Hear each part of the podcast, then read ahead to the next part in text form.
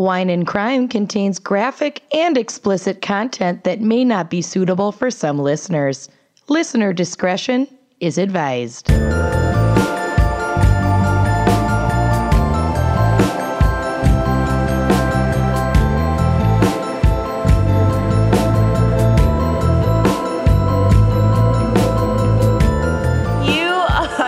Listening to Wine and Crime, the podcast where three friends chug wine, chat true crime, and unleash their worst flu voices. Yeah, Kenyon, you sound hot. Yeah. Sound like a phone We're- sex operator. We're crushing it right now. We're this episode airs on July 4th, America's birthday, but Mm-hmm. we are recording it in May. And and someone, one or all of us has diarrhea or vomiting or both. yeah. And for once, it's not me. I'm like the pestery, like chipper f- morning person friend right now, and these two are fucking dying. This is gonna be really fun. we are I'm dying. excited. We're it's not great. We're set to leave for our tour in, In, like, three a days. week. I You're leave leaving in three days. Yeah. Um, you might want to wear a diaper on that flight. That's a long one. oh God. All right. She So, long. This Who are is- we? Oh, I'm Kenyon. and you're super pleased about it. I am living for sick Kenyon right now. It's amazing. Uh, I'm Lucy. And I'm Amanda. Shut up. Glow up. Glow up. and I'm actually And we're the three best friends that anyone could have. okay. Um, Okay. I'm actually very excited for this week's very special fan pick.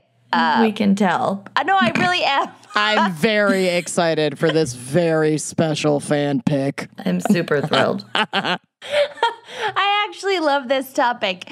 Uh, the topic is no man's land slash national parks murders. Yeah. There was a lot, you guys. There was too much, and my bucket list, like my main bucket list item, is to visit every national park in the What? US. And I've checked off a handful of them actually, but then doing this episode, I was like, do I want to go No, anywhere? You're insane. Who are you? It's like I That's don't a even really know you. odd Camping. bucket list, and it's No, also like it. way too wholesome for you. I know, but I mean, when I went to the Grand Canyon, I definitely drove while drinking a giant White Claw in my rental car, and then took my White Claw to the Grand Canyon, and then sat on the edge of the Grand Canyon with my White Claw. and So, then like- chucked your empty can over No, the rim. no, no, no, no, no, no, no. Always take out more garbage than you bring in. That's how you fucking do it at a national park. Okay. Well, the folks that we're about to talk about did not follow that golden rule. No. Sure didn't. They left some rubbish in the parks. And also, this fan Bodily pick is brought to you by Sarah Havel. Havel. Ugh, Havel. hovel. And gonna grovel. hello, Sarah Havel. And Sarah writes, quote, I live in a dome and have triplet goats. Stalk me. I'm cool Okay. AF. Is a dome like a yurt? Yeah. I have questions. I think so.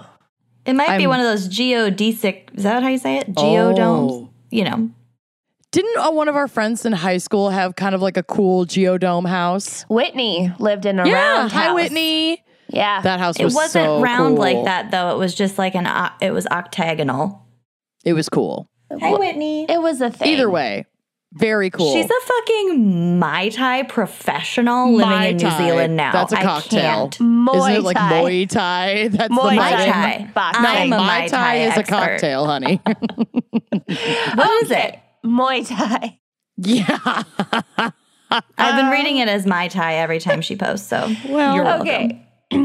Let's get through this. I'm not drinking wine. I'm drinking orange juice. But Amanda, I'm drinking wine. what is our wine crime pairing for No Man's Land slash National Parks murders? Uh, Sarah also brought uh, the wine to this episode, and I'm glad that they brought this wine to my attention because it's really kind of cool.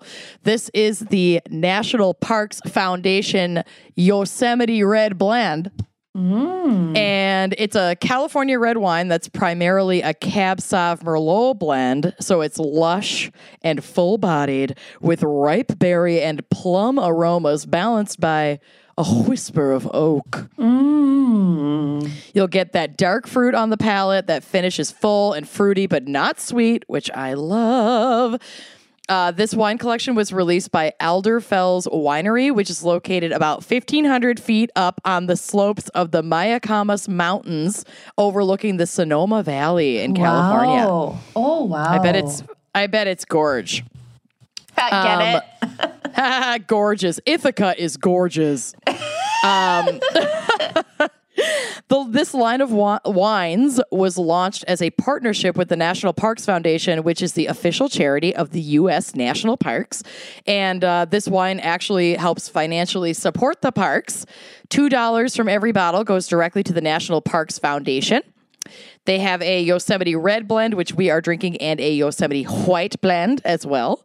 And they are priced at about 16 bucks a bottle, but I was able to locate this at Total Wine for around $10. I think it might have been on sale. It might not always be that price point, but it's just nice to know that it's out there, Yeah. you know, at a really nice, normal price.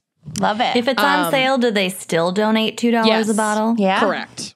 Correct. I think typically sale prices are set more by the retailer if they have um like an excess of Right. that product. For Um, sure. Because it's not like the wholesale prices go on sale. Correct. They have to they have to distribute it, purchase it to distribute at whatever price is set by the distributor. Mm-hmm, mm-hmm, so mm-hmm. whatever that price is, I'm assuming factors in that two dollars per bottle to the national parks. But I think that that's so cool. And now we've Yeah. done like a couple of different bottles that support some sort of you know worthy cause, which I think is fun. I'd like to do more of that. So nice work, Sarah. Thank you for for recommending that. Um, it is a popper, so if you are in need of a tool to get your wine open or your beer bottle or just to have around because it looks cute, head over to our store, wineandcrimepodcast.bigcartel.com to get you a nice pop wine key. Or a bunch of merch that says fuck on it. Oh, so much fuck merch. I'm Yeah. here for it. Or a beach towel so you can sit on my face. Technically, it doesn't say fuck. It says F wine glass C K I N G. You're right. You're right. All right. Should we get this party started? This party for one, party for one, party for one, party for one. God, you are way too cheerful. I slept really well, and your sadness is like fueling me today. Amanda almost Great. got laid last night. Can you tell? Okay. I don't want to talk about it. That's inappropriate. Also, happy birthday to a certain friend who's definitely listening right now. Okay, shall we pop? I hate you both so much.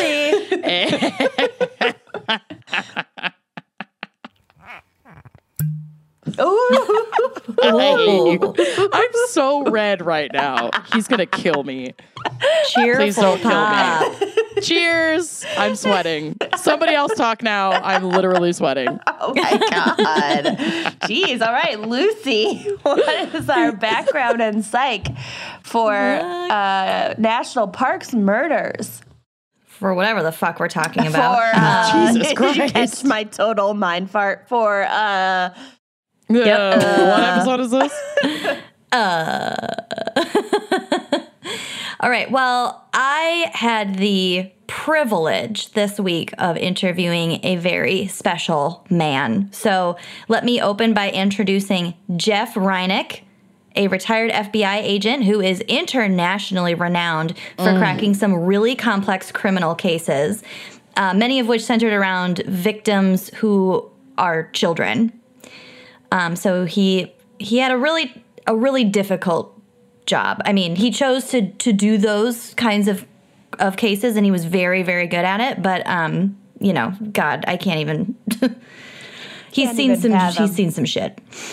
Um, so he currently runs his own private investigative and consulting business called Rinek and Associates, and he recently published a book called "In the Name of the Children: An FBI Agent's Relentless Pursuit of the Nation's Worst Predators." I have the book right in front of me. It's fucking wonderful. I like really, really enjoyed it. Um, one of the chapters in this book talks about his experience with this, the Yosemite murders. If you've heard of it, Amanda, I know you Oh, have. I have. Ever heard of it? Um, so the Yosemite murders were committed by a man named Cary Stayner, and Jeff was the agent who got Cary's confession. Um, so, like I said, he allowed me to interview him, and he is the nicest person I have ever spoken to. So, um, with that, let's listen to an excerpt from the interview with Jeff Rinek. Thanks to everyone for tuning in. I have a very special interviewee today. I'm talking to Jeffrey Rinek, who is a former investigator and also the author of the book In the Name of the Children, which is, um, well, Jeffrey, why don't you tell us what your book is about? Well, it's uh, I'm a retired FBI agent. I served 30 years in the FBI. I served in the Chicago, New York, and Sacramento offices. When I was in the Sacramento office, I worked exclusively violent crime against children, and not only did the uh, the exposure to such crimes affect me, but also indirectly affected my family. So uh, my book is about my beginnings. I wasn't sure how people would react to me, but I was born with birth defects and cerebral palsy, so I revealed that. And uh, and then I, I mentioned some what I consider to be transitional cases. I gave descriptions of them, and then uh, most notably, I'm credited with getting the confession from serial killer Cary Stayner in the Yosemite murders case. And I go into that in detail because at the time I got the confession, the manager or my boss told me that Cary Stayner was a witness. So sent me in to interview a killer uh, and didn't tell me. But luckily, after a six hour interview, we came out having solved all four homicides and also uh, preventing a few more. So what happened was in uh, February of 1999, Carol Sund, uh, Juli Sund, and their friend, friend um, Raquel Pelosso, or not Raquel, um, Silvina. Pelosso. Raquel's her mom. Um, Silvina Pelosso, who were coming from Humboldt County, Eureka. They flew into San Francisco Airport, and there uh, their first stop was to come to the University of Pacific in Stockton, California, and look over the school and the cheerleading program. And from there, they went down to the Yosemite National Park to um, explore. You know, it's beautiful down there, and that's what everybody wants to do.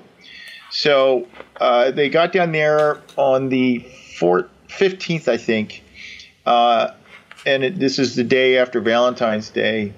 And then uh, they did the exploring, and then when it, the rest of their plan was for Carol Sund's husband, Jens Sund, to meet them at San Francisco Airport on February 16th, and for the four of them to fly out to Jens's sister in Arizona. Jens got into the airport, and there was no Carol, Julie, or Silvina. So he did what all good husbands think. He thought he messed up. And he, he continued on to Arizona. And after he was unable to reach them or hear from them in Arizona, that's when he called back to Mariposa County where they were staying and filed a missing persons report. And that's what started off the case. This is uh, this would have been missing persons from uh, the national park, or in this case, El Portal, which is seven miles outside the gate. And uh, it was being addressed by the Mariposa Sheriff's Department. And then uh, on the 19th, three days after they were not seen, Carol's wallet insert with personal information was discovered at a busy intersection in Modesto, California, about 60 miles away. And that's what got everybody fired up. Yeah, that wallet part was spooky. Um, I want to read an excerpt um, from your book that illustrates uh, the kind of terrain and its various challenges. Okay. The quality and scope of the search for the three missing tourists, directed by the Mariposa County Sheriff's Department, was second to none. The park is so large, spanning over 1,100 square miles and three different counties, that personnel from multiple agencies came out to assist. Hundreds of officers and agents participated in the search by air in helicopters and reconnaissance planes, on the ground by foot and snowshoe, and on water in the many lakes and rivers surrounding Yosemite. Search dogs were employed along with radar and sonar equipment. Because that area was home to the once thriving gold rush, there were countless abandoned mining caves and tunnels that would make a great place to hide a car or a body, and we had to check all of them, a particularly eerie task. Can you uh, tell us a little bit, um, give us a little more insight on the challenges that this case, which as of yet is a missing persons case, uh, presented? Yes, I, I what I do in these cases is I partner up with the local agency, and in this case, Mariposa County Sheriff. And I got to tell you, I can't say enough good stuff about them.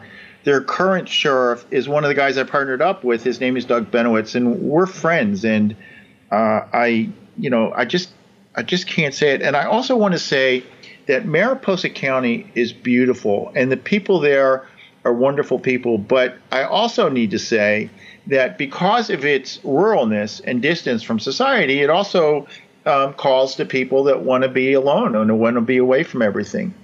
But I worked with the Mariposa County, County Sheriff's Department, and I went with them on some of these searches. And I actually went into some of these caves.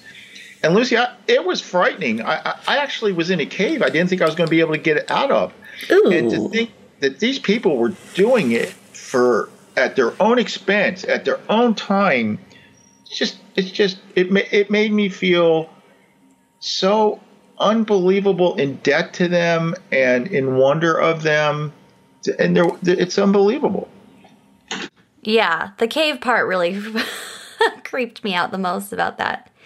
Um, on a similar note, it seemed like the time of year, which again was February, affected the circumstances under which these three people disappeared. Uh, so, for one, they were the only guests at the entire hotel that they were staying at and they were put oddly far away from reception and the reason the reasoning was it was sort of an off season and all of the rooms closer to reception were dirty and they didn't want to have their cleaning yeah. people come Lucy, if, if I could correct you, uh, they were not the only guests. What oh. happened was they they were the only guests staying in the 500 building, which was a building that was very distant from where the office and administration areas were. And so when they were out in their building, they were 100% secluded. And when you consider the limited visibility from the weather, they were really in a solitary environment. Okay, that makes a little more sense. Um, it was also initially believed that their rental car had slid off of an icy road, so also due to mm, the weather, the climate. Um, can you tell us about how your some of your earlier theories were developed and then disproven with regard to the environment that they were in? Yes. I was assigned as the case agent for this on February 22nd, the Monday after the wallet was found. And so I proceeded down to Modesto, um, and the first thing we do is start interviewing family. But there was a total lack of information. And I was not willing to say it was a crime in my mind. And, and for me, there were there were uh, two major avenues of approach. Number one was the search and rescue and searching for them and their car. And number two was conducting interviews of the last people that had seen them and trying to determine if anything untoward had happened at the Cedar Lodge where they were staying. The but in my mind, it was very uh, likely that they were in an accident or had slid off the road. It was my personal experience driving down there in that weather that it was uh, it, it was unbelievable. I have a heavy foot. I drive fast, and I was scared to death driving in those conditions. I actually drove the right speed, even slower. There were slippery roads limited visibility, very cold, misty. Uh, it was everything you can imagine, which would make a drive in a rural area a frightening drive. And I believed in my heart and mind, after what I had experienced, that they had uh, gone off a cliff or had had a terrible accident somewhere and were stranded. And I believed that Carol's wallet ended up in Modesto because someone had found it and turned it in or whatever. It, it was just so much we did not know. And at the t- same time, there was the most expansive search and rescue of the park that had. They even brought in a Navy P-3 plane to look for them, and it was it was my belief that without any evidence to prove anything, that it was most likely that they had met their fate through an accident or maybe they had deliberately, you know, gone somewhere under their own steam because there might have been a bad relationship in the family. Hmm. Okay. Well, also speaking of, um, you know, national parks and the the nature of them, people are on vacation. You actually caught a pretty big break when the investigators found the camera um, and they were able to develop the film to sort of create a timeline of exactly what happened to them. And then even the veggie burrito that Carol had eaten at the restaurant ended up being relevant when when they found her body in the in the trunk of the car. Um, the fact that these victims were on vacation actually had an impact on how you were able to investigate the case. Is can you tell us a little bit more about that? Well, they were they were on vacation in Yosemite on March 19th, uh, after a call was made through the media to for the uh, rental car, someone had called in uh, through CHP, um, California Highway Patrol, and reported the car had been located quite a distance away from where they were last known to be in a small uh, called Tuolumne County, and it was um, off of Route 108. It was it was and it, by a small town named Long Barn and Mi-Wuk Village. I had never heard of these towns before. The car, when it was encountered, had been severely burned, consumed in a fire, and our evidence response team subsequently were able to locate the remains of two victims in the trunk. And when at that point you know, our hearts, at least for me, my heart was in my stomach, realizing this was a deliberate act. It was a crime. It was it was a murder, and so again, we're in the area that's not in the park, but is very similar to the park. So here we are working in this um, Yosemite Park environment, which, you know, it's just uh, your normal reaction to hearing the word Yosemite is beauty and natural beauty, and now here we are dealing with these terrible things that have happened to these people. Yeah, it's really tragic. I mean, there are photos in your book too. You can get a sense for the environment that you're in and how breathtaking and sweeping these views are, but also thinking about trying to find a missing person is got to be very daunting. Yes, and and Lucy, I, I uh, neglected to answer part of your question in that when the car was found and they did a grid search around the car, they found the belongings of Carol and the girls, and inside one of the a pocketbook that we think was Carol's was a camera, and we took that camera, and at that time, you know, it was film, and when we got the pictures back, they were all the pictures they had taken of themselves touring Yosemite, and subsequently there were pictures of them having what would turn out to be their last meal at the Cedar Lodge.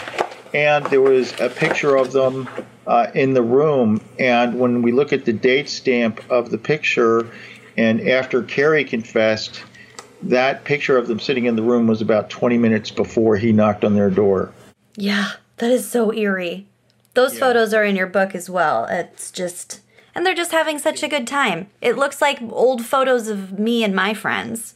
Yes.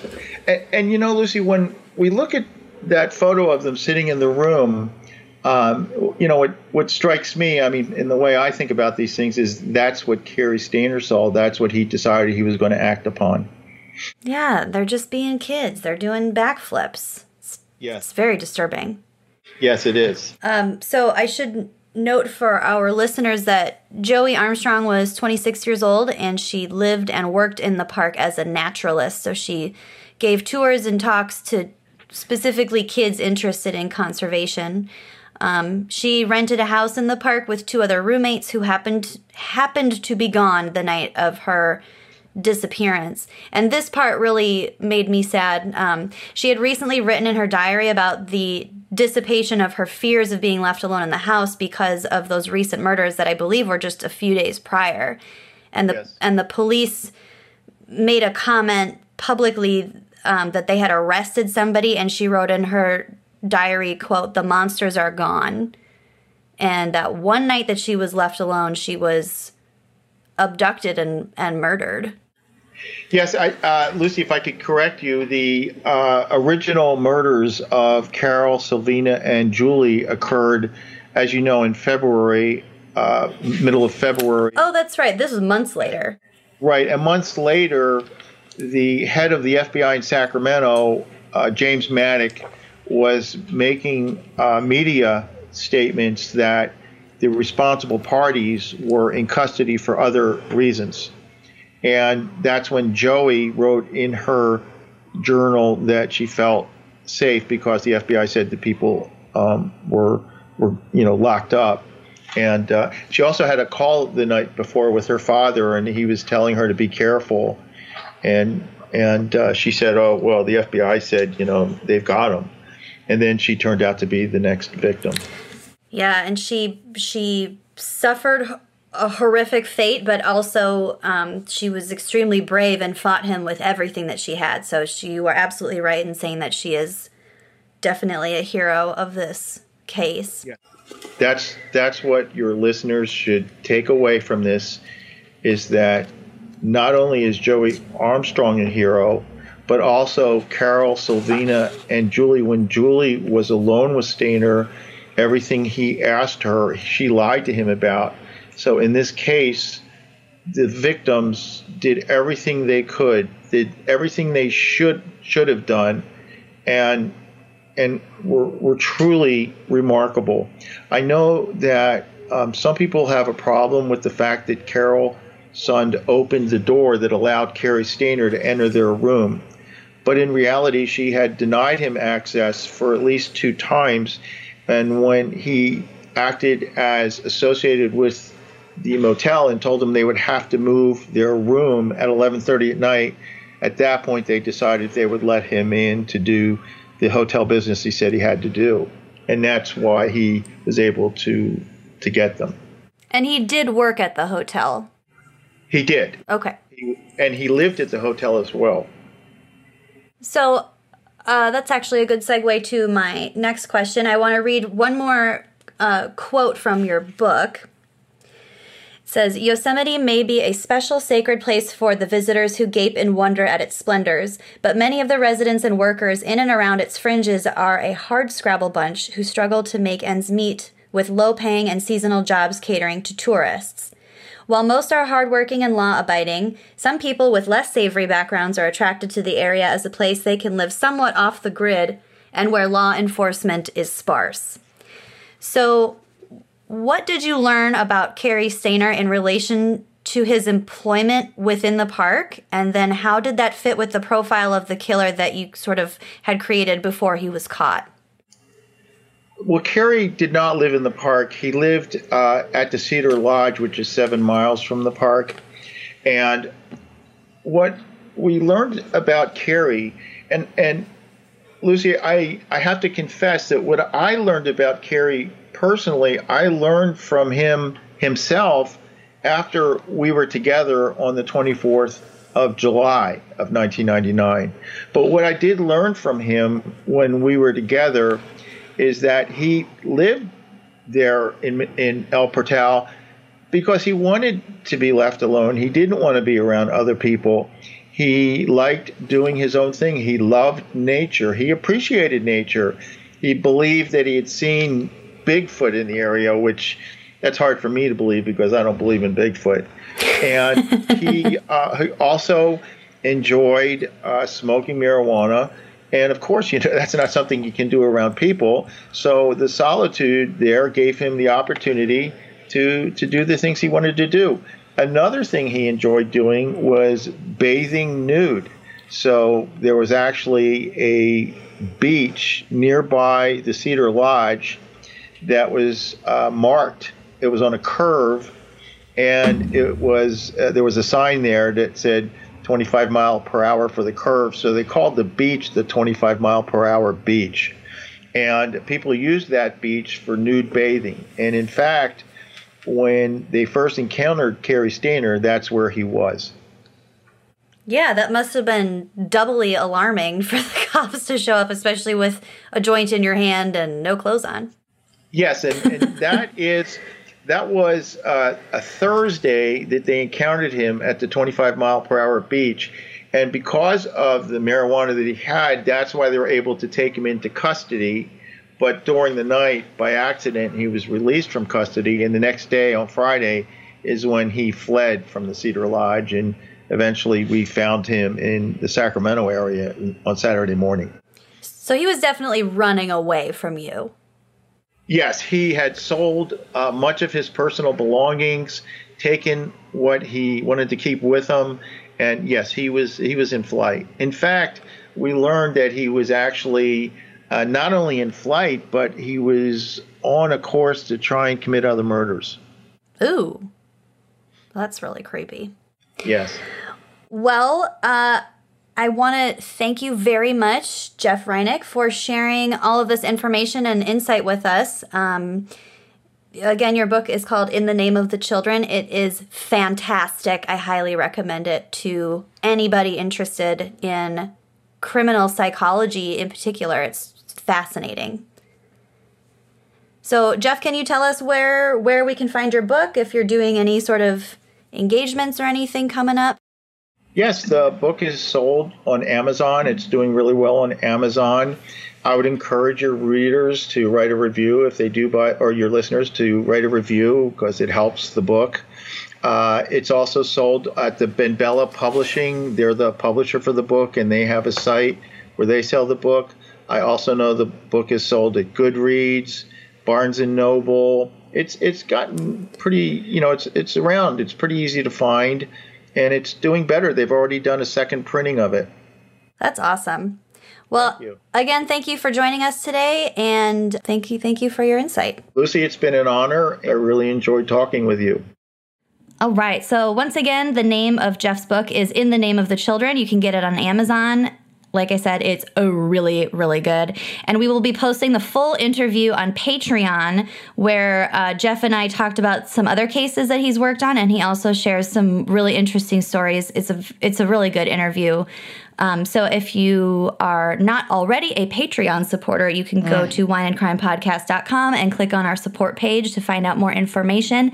Any amount um, of gets you all of donations gets you all the extra content. We do and drunk dives. there's a lot of content.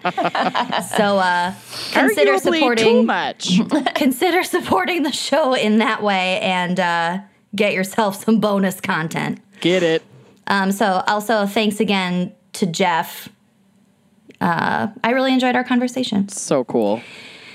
Um, okay, so that is the story of one infamous national parks murder spree, but I also wanted to talk to you about one more thing as well, which I know exactly what this is, and I know you have been chomping at Yeah, the bit to talk about it, and it's come up in other episodes. Okay, so you know I like to instruct you how to get away with murder. yep. We do know this. Here That's we why go. We're all on a list. if you want to kill someone and get away with it, Oh you God. should do it in the 50 square mile zone of Yellowstone National Park that is located in the state of Idaho. I have a, a picture because I know that all three of us are kind of geographically challenged. So Yup. go to the drive. Um, this will be on the blog. Uh, there's a map showing Yellowstone National Park, and then there's like a strip along the northern and western edge that falls into Montana. Yep. And then there's also a strip on the west the bottom western edge that falls in Idaho. Yep. So keep that in mind. Okay. Uh, this zone, that specifically the zone in Idaho, is called the Zone of Death. Oh, and Yep. it's a lovely violet color. Pale mm-hmm. violet. A violent violet.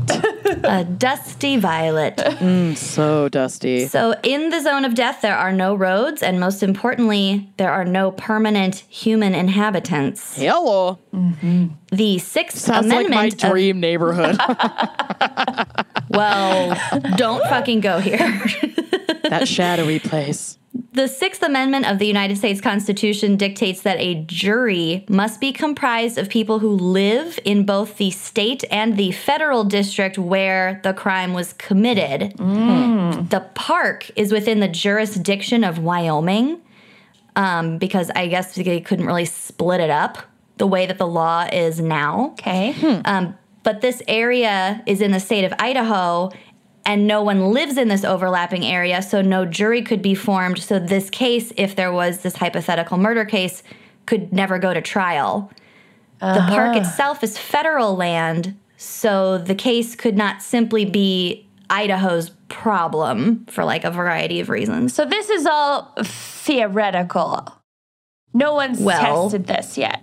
Or am I Yeah. there wrong? was a case there was a case um, it wasn't a murder case but it was a guy who illegally shot an elk. So he he was arrested for it and he went to trial. But like the state really they really could have played their cards to get this loophole fixed at that time and set a responsible precedence for this whole situation. But they completely dropped the ball. Uh, the guy ended up taking a plea deal something i don't really remember so there is a precedent for it but not when it comes to homicide Okay. yet Okay. in 2005 michigan state university law professor brian Kalt wrote a paper titled the perfect crime which outlines this entire anomaly uh, in the context of a homicide Sounds like Brian It was- is your soulmate. Sorry, Corey. Yeah. I know, right? I actually fell in love with him a little bit while reading this, while researching Okay. this. uh, it was published in the Georgetown Law Journal, and he also sent it to multiple government authorities to alert them of this potentially very hazardous loophole. And as far as I can tell, to this day, nothing has been done to fix it. Okay. So here's an excerpt from a 2016 Vox article by Dylan Matthews. Quote, the article's release and subsequent press blitz didn't accomplish anything. Then Senator Larry Craig, who's a Republican uh, in Idaho, promised to look into the issue but did not do anything beyond that. Representative Mike Simpson, also a Republican in Idaho, who is still in office, um, actually was in office as of 2016. I didn't bother to check to see if that was still correct.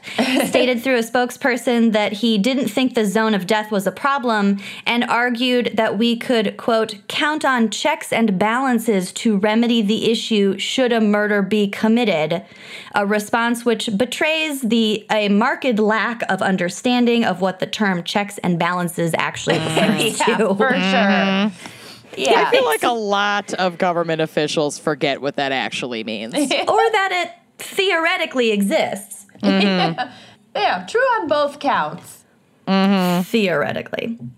So not only did my future husband Brian Kalt send his paper to the people who could actually fucking fix it before his paper was published, he also literally wrote draft legislative language that would close this loophole but the government agencies in both Idaho and Wyoming and, uh, and also federal like, agencies nah. are unwilling to take action. He wrote it out.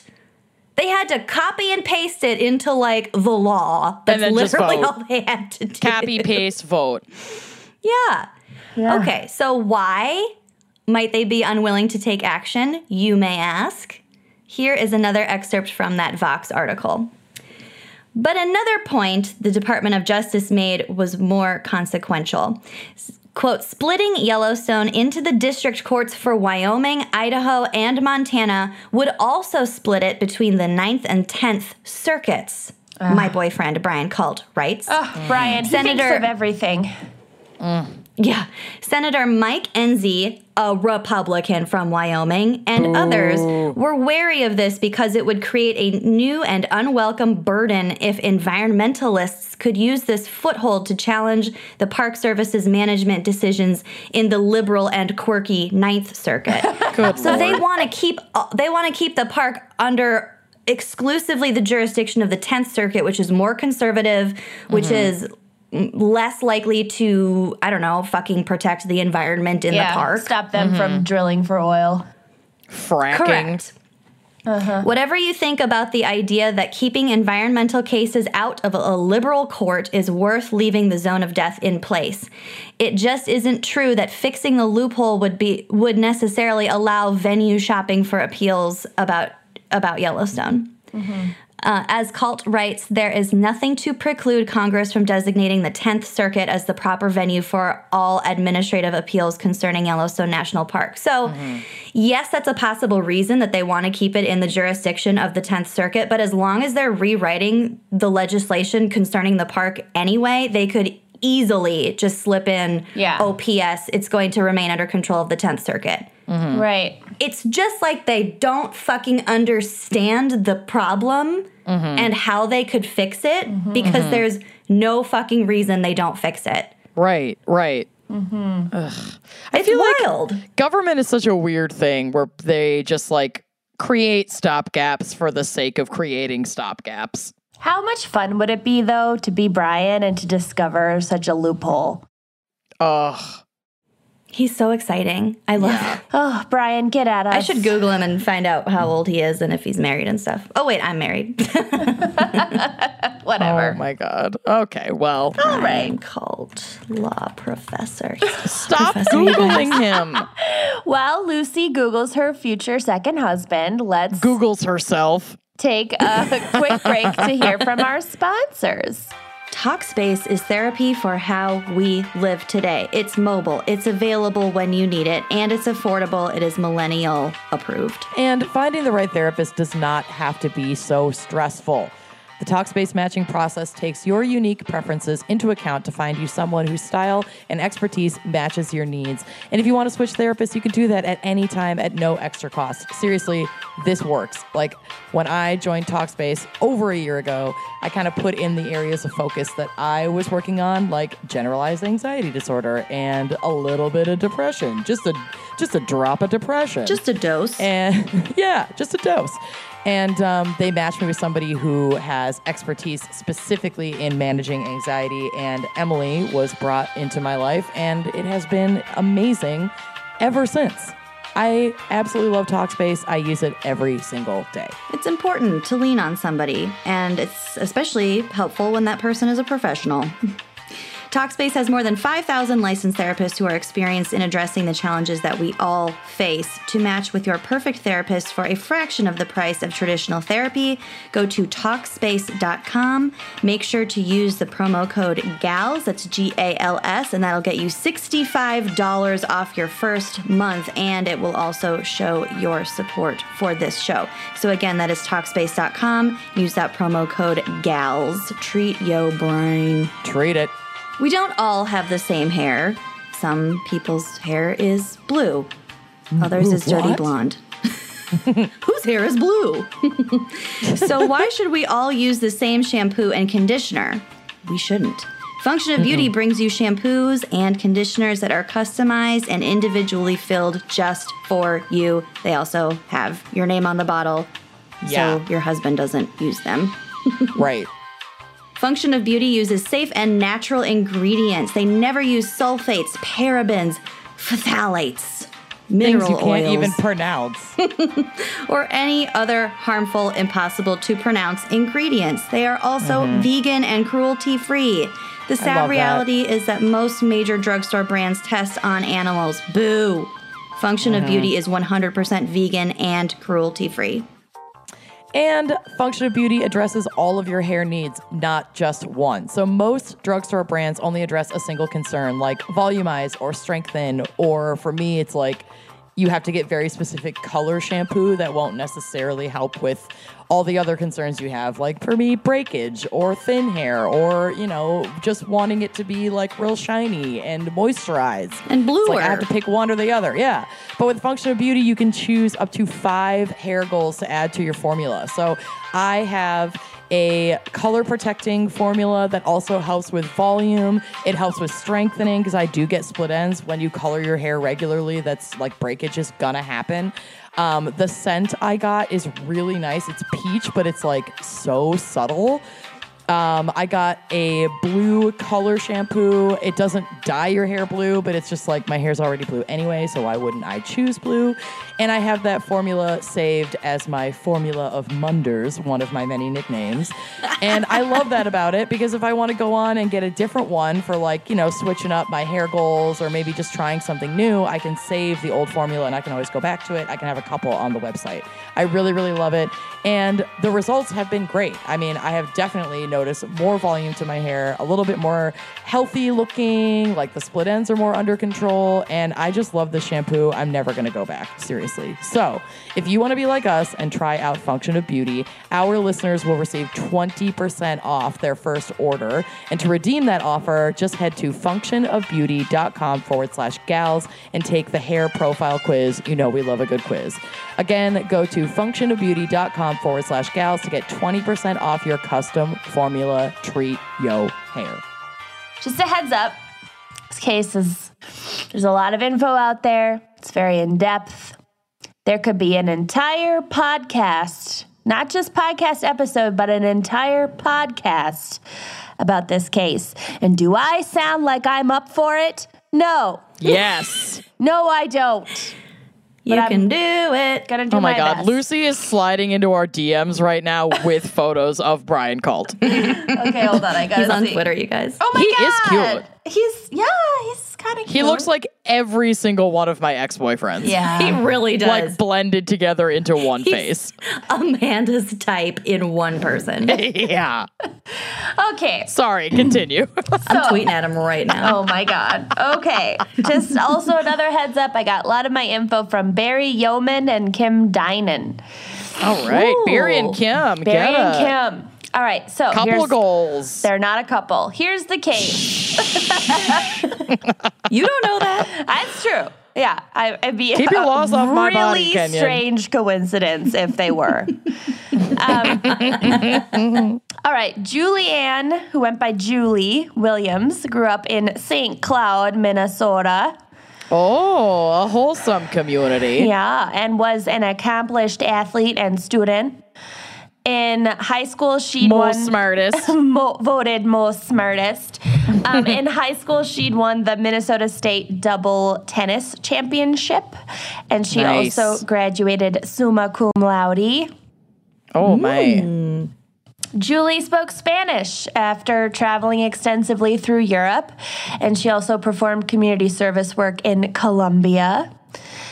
She studied geology at Carleton College in Northfield, Oh, Minnesota. Northfield, Minnesota. I know. Carleton, smarty pants. Carleton's a really so good school. smart.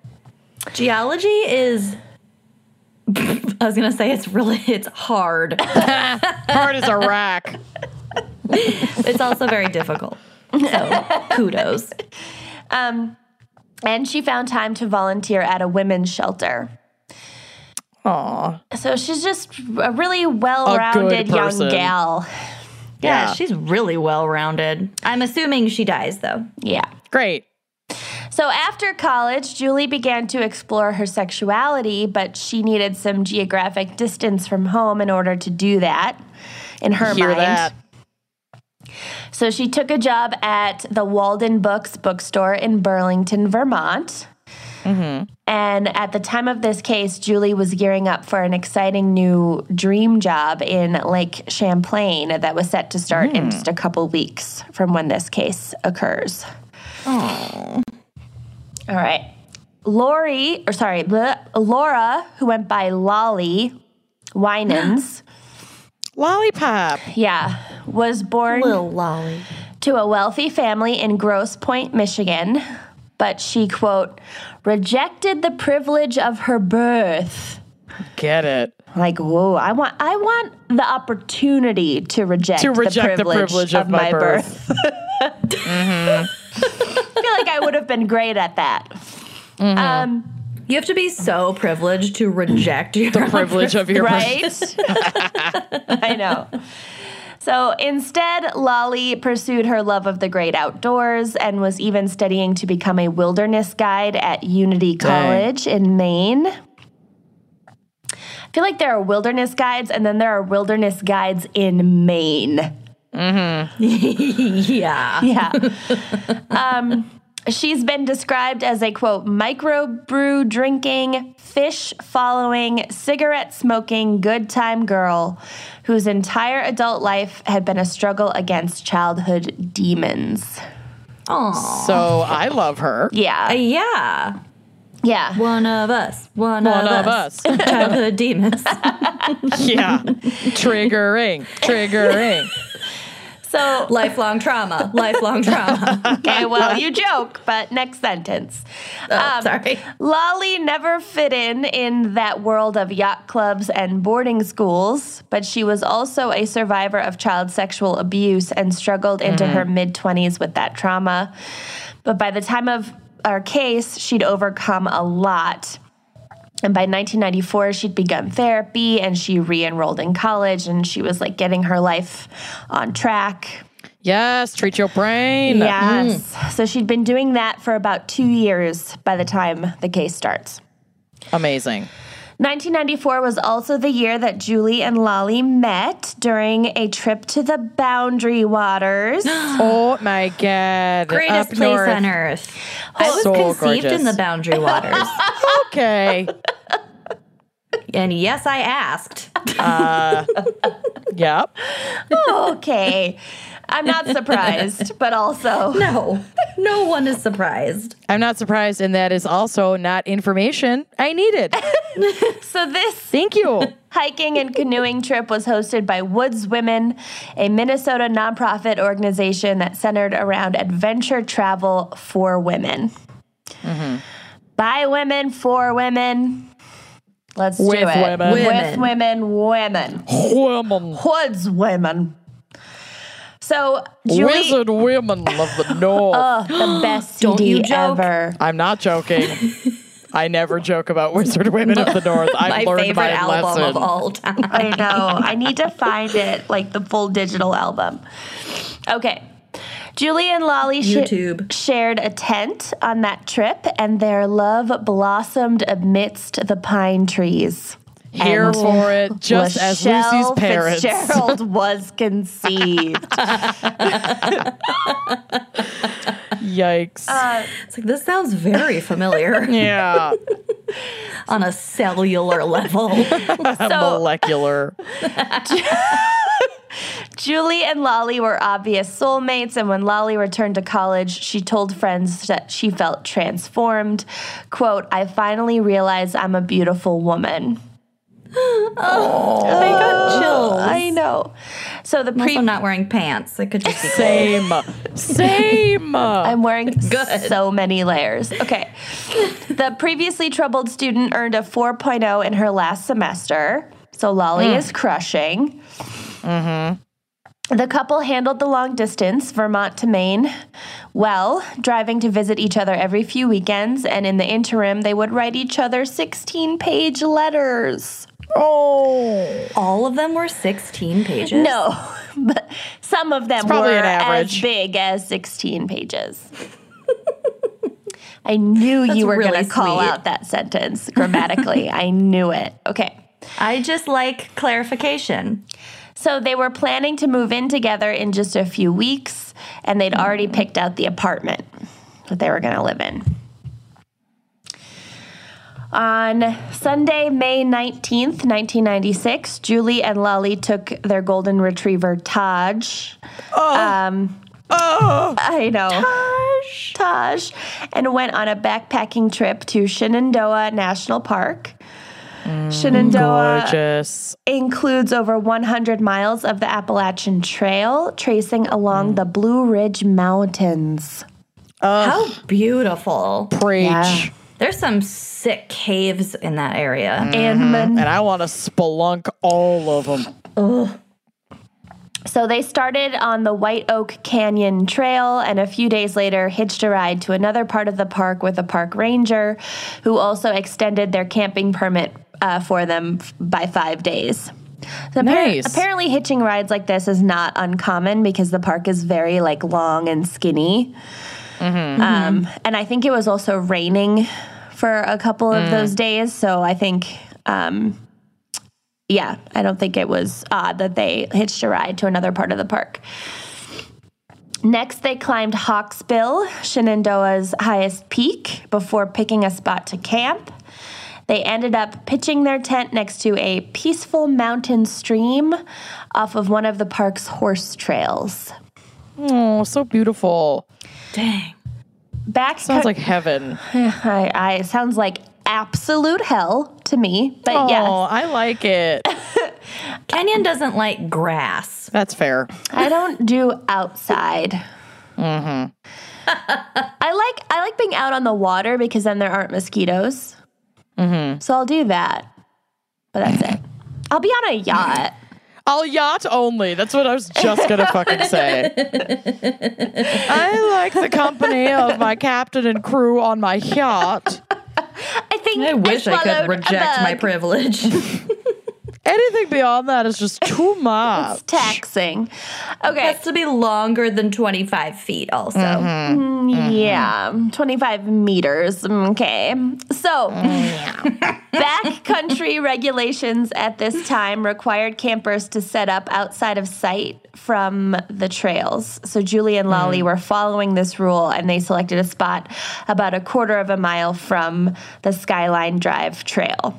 So, and the I reason wonder why that regulation existed. they wanted to just keep the trails clean and like clutter free and I suppose. think they felt that if uh, i think they've changed this rule now but i think at the time they felt that if people were setting up camp too close to the trail then people garbage and- yeah garbage could be accidentally seen or a lot like defecation and stuff because like Mm. people don't go that far away from their campsite to like go Mm-hmm. in the woods um, and so they were just worried that all of that would be too close to the trail Fair. Um, So this was not a particularly popular or heavily trafficked trail, but still the two women weren't totally isolated. Their campsite was just a 10-minute hike from the Skyland Lodge, which featured a restaurant, bar, and cabins. There we go. Now we're talking. Yeah, I could be in the cabins. I could do The that. lodge. Yeah, definitely. Some pool, some mm-hmm. drinks. Yeah. Mm-hmm. A touch Cable. tunes karaoke machine. playing Bonnie Raitt. Oh yeah. yeah. Now we're talking. Yeah, we know Some what to mega do. touch erotic mm-hmm. photo, huh? Mary, I love Mary Chapin photo hunt. Lot of Mary Chapin Carpenter. I'm feeling lucky. Okay, Julie and Lolly were last seen on May 24th, 1996. Their backpacking trip was meant to be just five days, although they did extend their permits by another five days.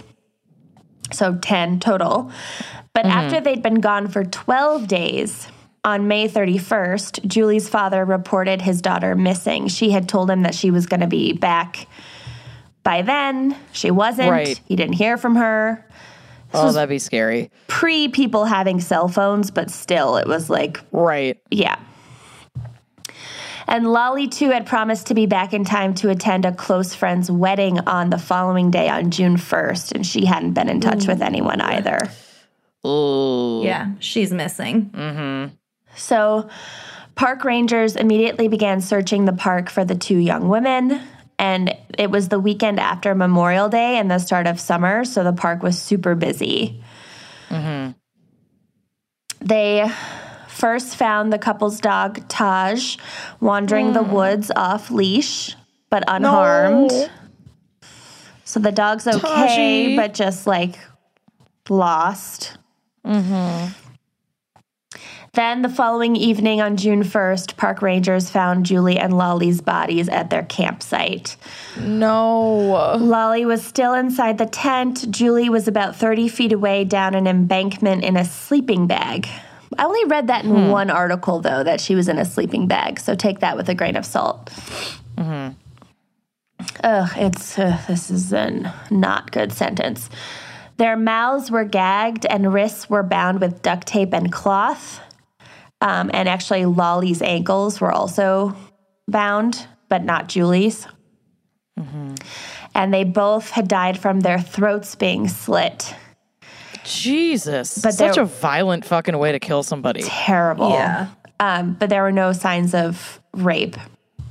I think like some of the clothing might have been like torn or askew or whatever, but um, yeah, no like physical evidence of rape. Um, investigators believe that the sound of the nearby babbling brook might have disguised the sounds of their attackers' approaching footsteps. Fuck that. So I nope. hope that has ruined soft babbling brooks for everyone. Gently babbling Brooks. Yeah. Hate it. Investigators ruled out robbery as a motive because none of the women's personal belongings appeared to be missing. Mm-hmm. And not much physical evidence was recovered from the scene, uh, partly because the bodies had been in partial sunlight in the summer sun for days. Oh no. Yikes. Yuck. and also outdoor crime scenes in general are just super difficult to manage and search and like animals can pick at stuff and drag stuff and it's just a mess uh, luckily unlike at lucy's in lucy's segment jurisdictional issues weren't really at play in this case because shenandoah national park is exclusively a federal jurisdiction. Hmm. So hmm. um, only the federal government has law enforcement authority there. Hmm. So that was All right. that was easy at least so the National Park Service and the FBI worked together on the investigation and they followed up on an estimated 15,000 leads. Holy shit, that's a lot of leads. Yikes. That's a lot of paperwork. So initially a $25,000 which was later increased to $50,000 reward for information was put out. And the case appeared on the popular television show America's Most Wanted. Ever heard of it? America's most smartest. in July. I would be on that show. in July 1996. At one point, investigators asked Lolly's ex fiance, who was a man, to uh, take a polygraph test, but he must have done, he must have passed it, or he must have had a strong alibi or something, because I don't believe he was ever officially considered a person of interest. Okay. Um, and they had they had been broken up for a long time at this point. So I think Long enough for wounds to heal right, and for it to be like, why are you still this hung up on this situation? Right.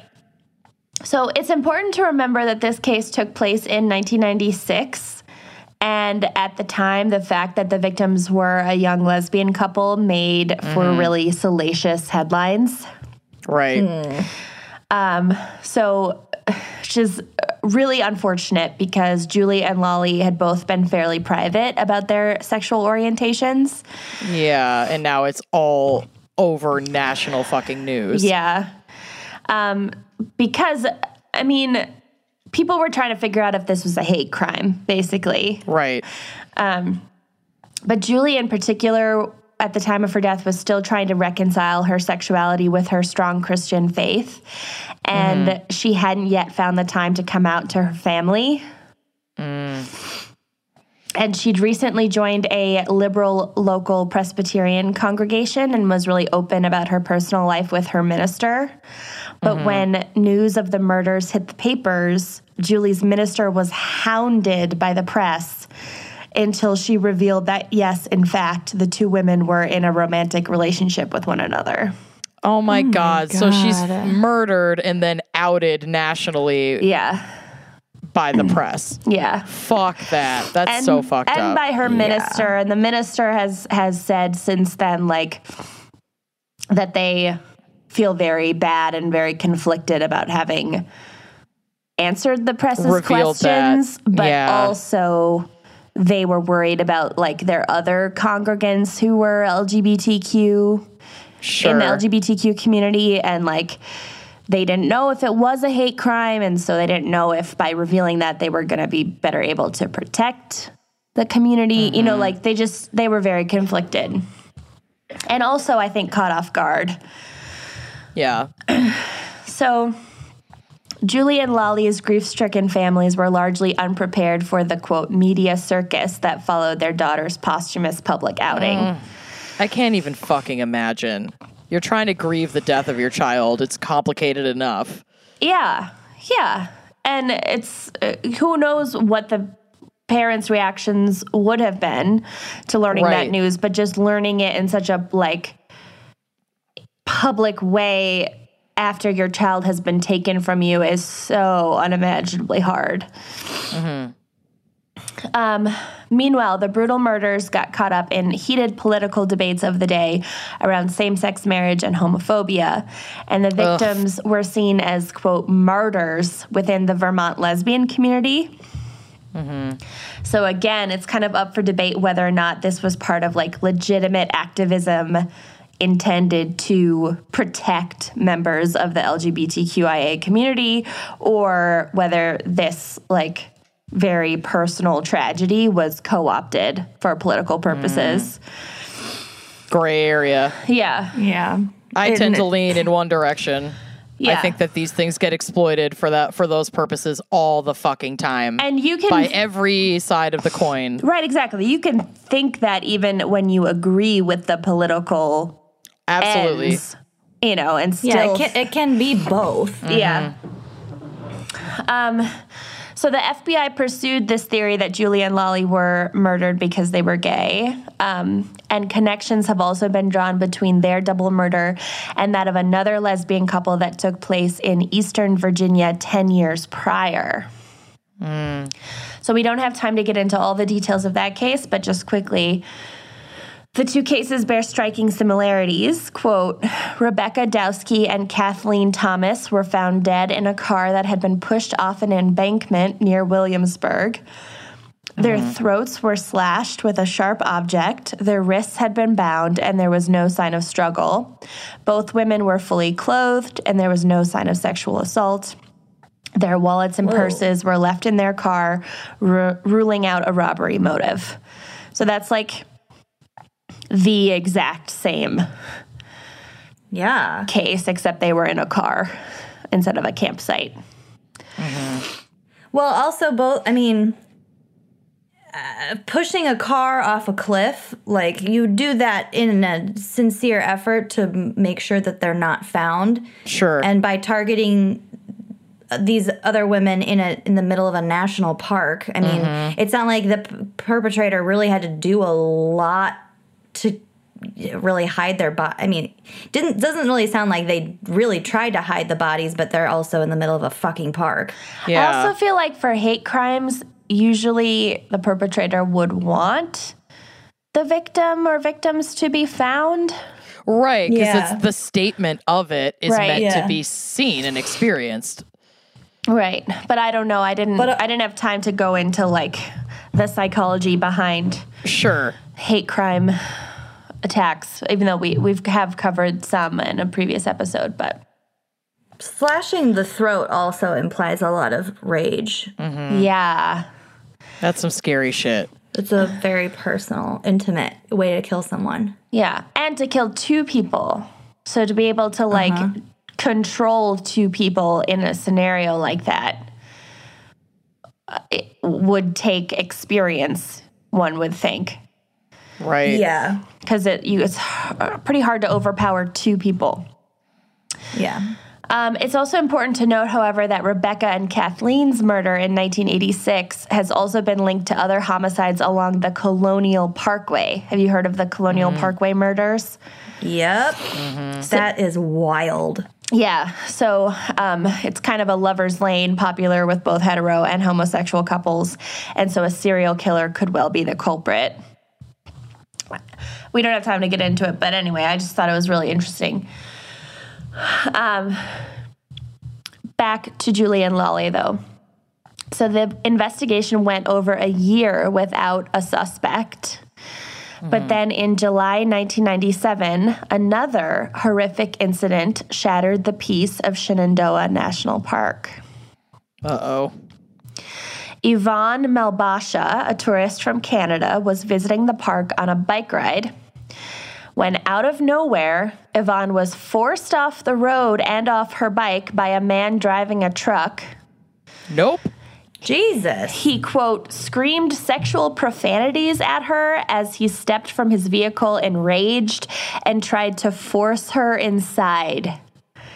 No. No, no, no. God. No, no. Malbasha was No. able to fight him off and took cover behind a tree as the man re entered his truck and tried numerous times to run her over. Fuck all of that. That is horrifying. I hate it. I never want to leave my house again. Mm-hmm. Mm-hmm. He eventually gave up and sped away, and rangers apprehended him as he was attempting to leave the park because this queen, like in the chaos, managed to like figure out what the vehicle looked like and possibly a license plate. Mm-hmm. Um, later, when investigators searched his vehicle, they found hand and leg restraints hidden inside. Ick. Oh no. No, no, no. No. Yep.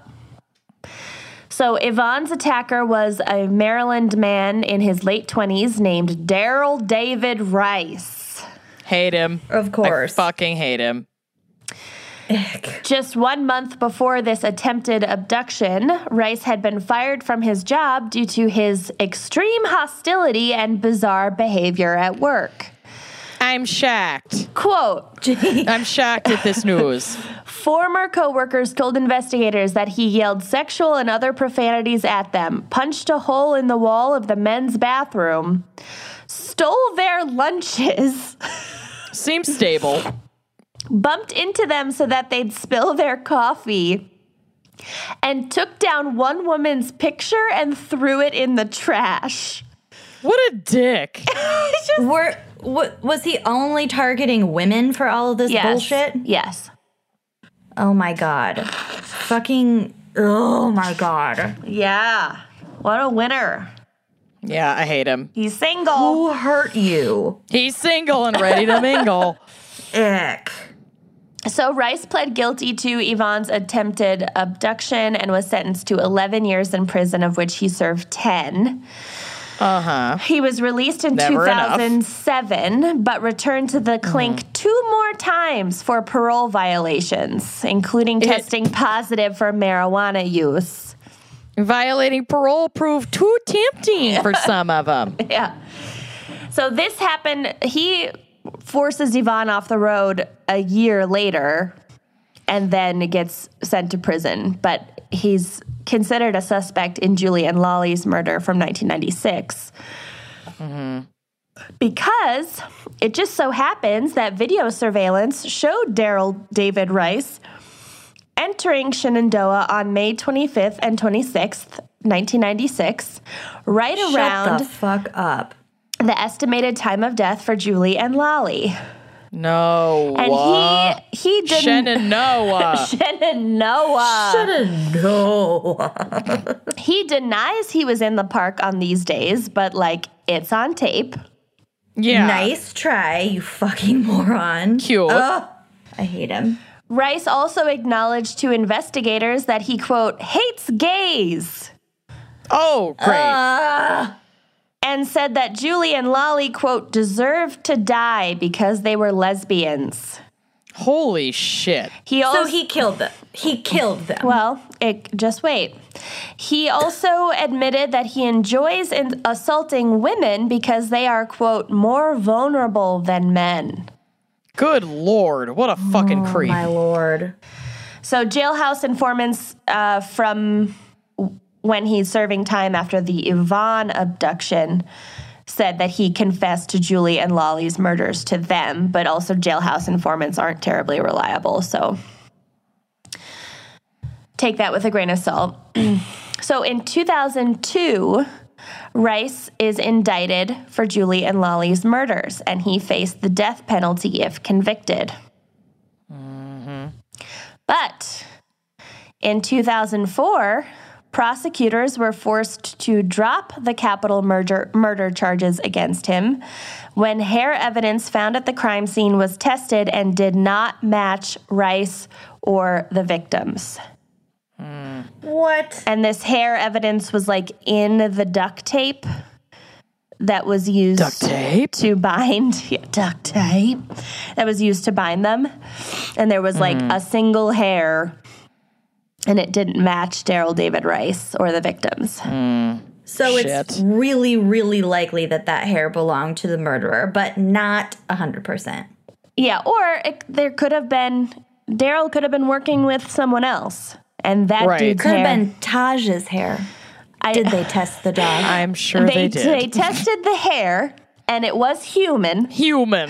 Um, the hair, but do we know that? Well, maybe. Maybe. the hair didn't. was the park ranger's hair. The hair did not have the follicle, so it could only be tested for mitochondrial DNA, but still, it was not a match. Mm-hmm. And, quote, the case was dismissed without prejudice, meaning charges could still someday be filed against Rice uh, in the future without any double jeopardy issues. So they didn't fully, he didn't like go to trial, he hadn't been found guilty or not guilty yet. And so, because of that, they could still charge him someday. It wouldn't be a double jeopardy scenario. Right. Jesus Christ. And- he sounds like a real sack of shit. Uh, yeah. Also, Daryl David Rice is also suspected of being the Route 29 stalker, a man who had tailed more than a dozen women driving on that highway in 1996, often flashing his headlights and trying to get the women to pull over.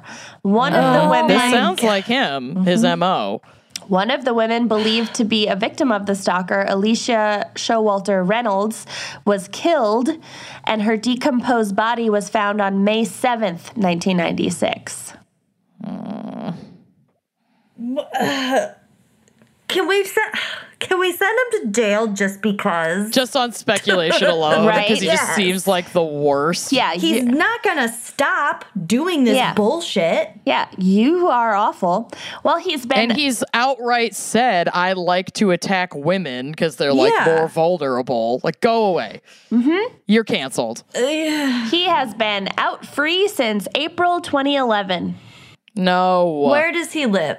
Please tell me it's not anywhere near me. Um, I don't actually know. There were a bunch of articles about like when he like moved into a new community, people would call the police alarmed because they recognized his face, and the police were like, "There's nothing like."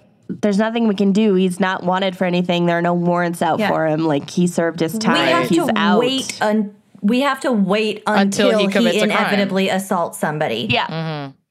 Yeah. God damn it. pretty much. So, Julie Williams and Lolly Winans were just 24 and 26 years old, respectively, when their lives were brutally cut short. That's really fucking sad. And Julie's friend uh, later told reporters that she found some small solace in, quote, the fact that they didn't have to go through the pain of losing each other and that they're together now. It's so I see pictures of them on the drive. They Yeah. look really happy. I know. Aren't they just sweet? Yeah. I know. And then this fucker, Daryl David, Ugh, who looks a little bit like Brian Colt. Oh no. Why you do this? The hairline. It's the hairline. It is the hairline. Look at the eyes. Brian's eyes are nice and big and blue, and this Rice dude has shark eyes. He's a That's true. He has what's his name's eyes. Robert Yeah. Durst. yeah. Yeah. Fi- dead Just- fish eyes. Bottomless black hole eyes. He totally mm-hmm. he totally does. So that's this case. There's a lot more information out there. We didn't have time to cover everything, but they just seemed like sweet baby muffins. Just you just Yeah. love the outdoors. I just found the picture of Taj. What a cutie. Yeah. Yeah, I- that pup is something else. Yeah, I don't know who ended up taking care of Taj. Taj, I think, officially belonged to. I can't remember. now I can't remember if he was officially Julie's or officially Lolly's. Hmm. Both joint custody. Yeah. Yeah. Sweet puppy. He was put into foster care. I'm hoping one of the I'm sure families I'm, took I'm him. sure a parent took in Tosh. Yeah. Yeah. Yeah. So that's my case. Happy 4th of July, everyone. So sad. Good job. Well, let's get to our sponsors and then kick it up a notch. Bam! If you've listened to our show before, then you have definitely heard about this company making stylish shoes for folks out of recycled plastic water bottles. And they're insanely comfortable and machine washable. And we are fully addicted and obsessed with these shoes. We can't stop. Definitely posted on our Instagram story about our Rothy's. I think Mm-hmm. more than once. And I'm not slowing down. Not anytime soon. Rothy's are the everyday flats for life on the go. They are stylish and they are versatile and they go with everything from yoga pants to dresses and skirts to anything, anything you want to wear. Rothy's come in a wide range of colors and patterns. They are available in four different silhouettes. I love the point myself. Mm. I love the round, but I really want the loafer. I really want the loafer. we gotta invest in the loafer. I can't stop Today. purchasing them. yeah, I think I'm actually gonna buy another pair of Rothy's today, so I have them before our next leg of tour. uh, yeah. Also, the fact that they are machine wash. I wore mine so consistently throughout the tour. We're visiting major cities. We're walking through the rain, the Mm-hmm. Oh, cobblestone like- streets of New Orleans. yeah, my pink round toe Rothy's were like black by the time we got home from uh, from New Orleans and popped them in the wash. Came out like new. Good as new. It's unreal. I love Mm-hmm. them so much. Plus, they are constantly launching new styles, so you are guaranteed to find a pair or three or six or 12 that you love. Mm-hmm. I am currently on the waiting list for the flame color in the point.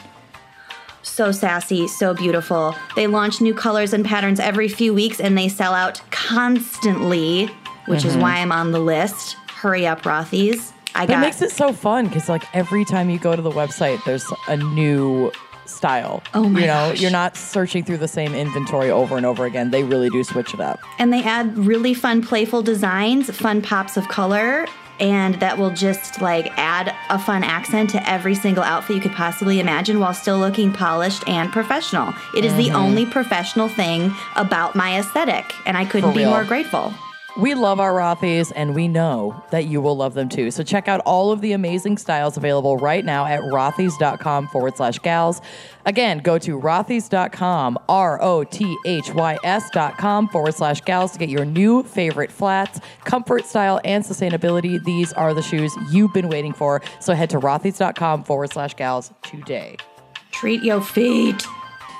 With HelloFresh, America's number one meal kit, you can get easy seasonal recipes and pre measured ingredients delivered right to your door. And all you have to do is cook and enjoy. It is seriously amazing. HelloFresh makes cooking delicious meals at home a reality, regardless of your comfort in the kitchen. If you're like me and you have no comfort in the kitchen, it walks you through it with step by step recipes and pre measured ingredients. You'll have everything you need to get a wow worthy dinner on the table in just about 30 minutes. These are so fast and delicious. It's amazing. Also, photos. Mm-hmm. Photos really help the comfort level. You can make deliciousness part of every single week. Break out of your dinner rut with one of their 17 seasonal, chef curated recipes every week.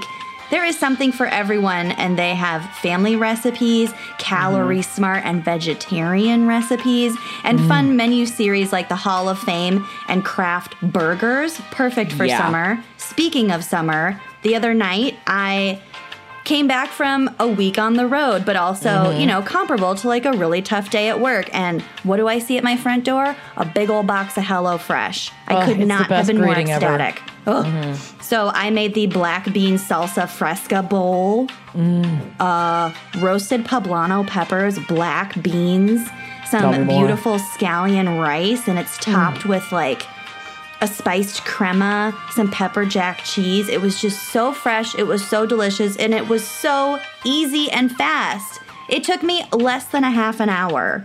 Mm-hmm. That's unreal. I also It's love that they have wine pairings. I mean, Yeah. obviously. What's not to love? Exactly. What's not to love? What get on our level with HelloFresh, and you can get $80 off your first month of HelloFresh by going to HelloFresh.com forward slash gals80 and entering the promo code gals80. Again, that's for $80 off your first month of HelloFresh. I mean, that is like receiving eight meals for free. Whoa. Come on. It's the deal of a lifetime. So go to HelloFresh.com forward slash gals80. That's G A L S 80. And enter that promo code gals80 and treat yo guts. Trade them. Want to hear something kind of horrifying? Ugh, Yeah, but no, but yeah. The FDA does not require brands to disclose a comprehensive list of ingredients in their menstrual care products I hate that. that like go inside of your body. Yeah, no. Ugh. So most of them just don't. Don't mm-hmm. have to, not gonna.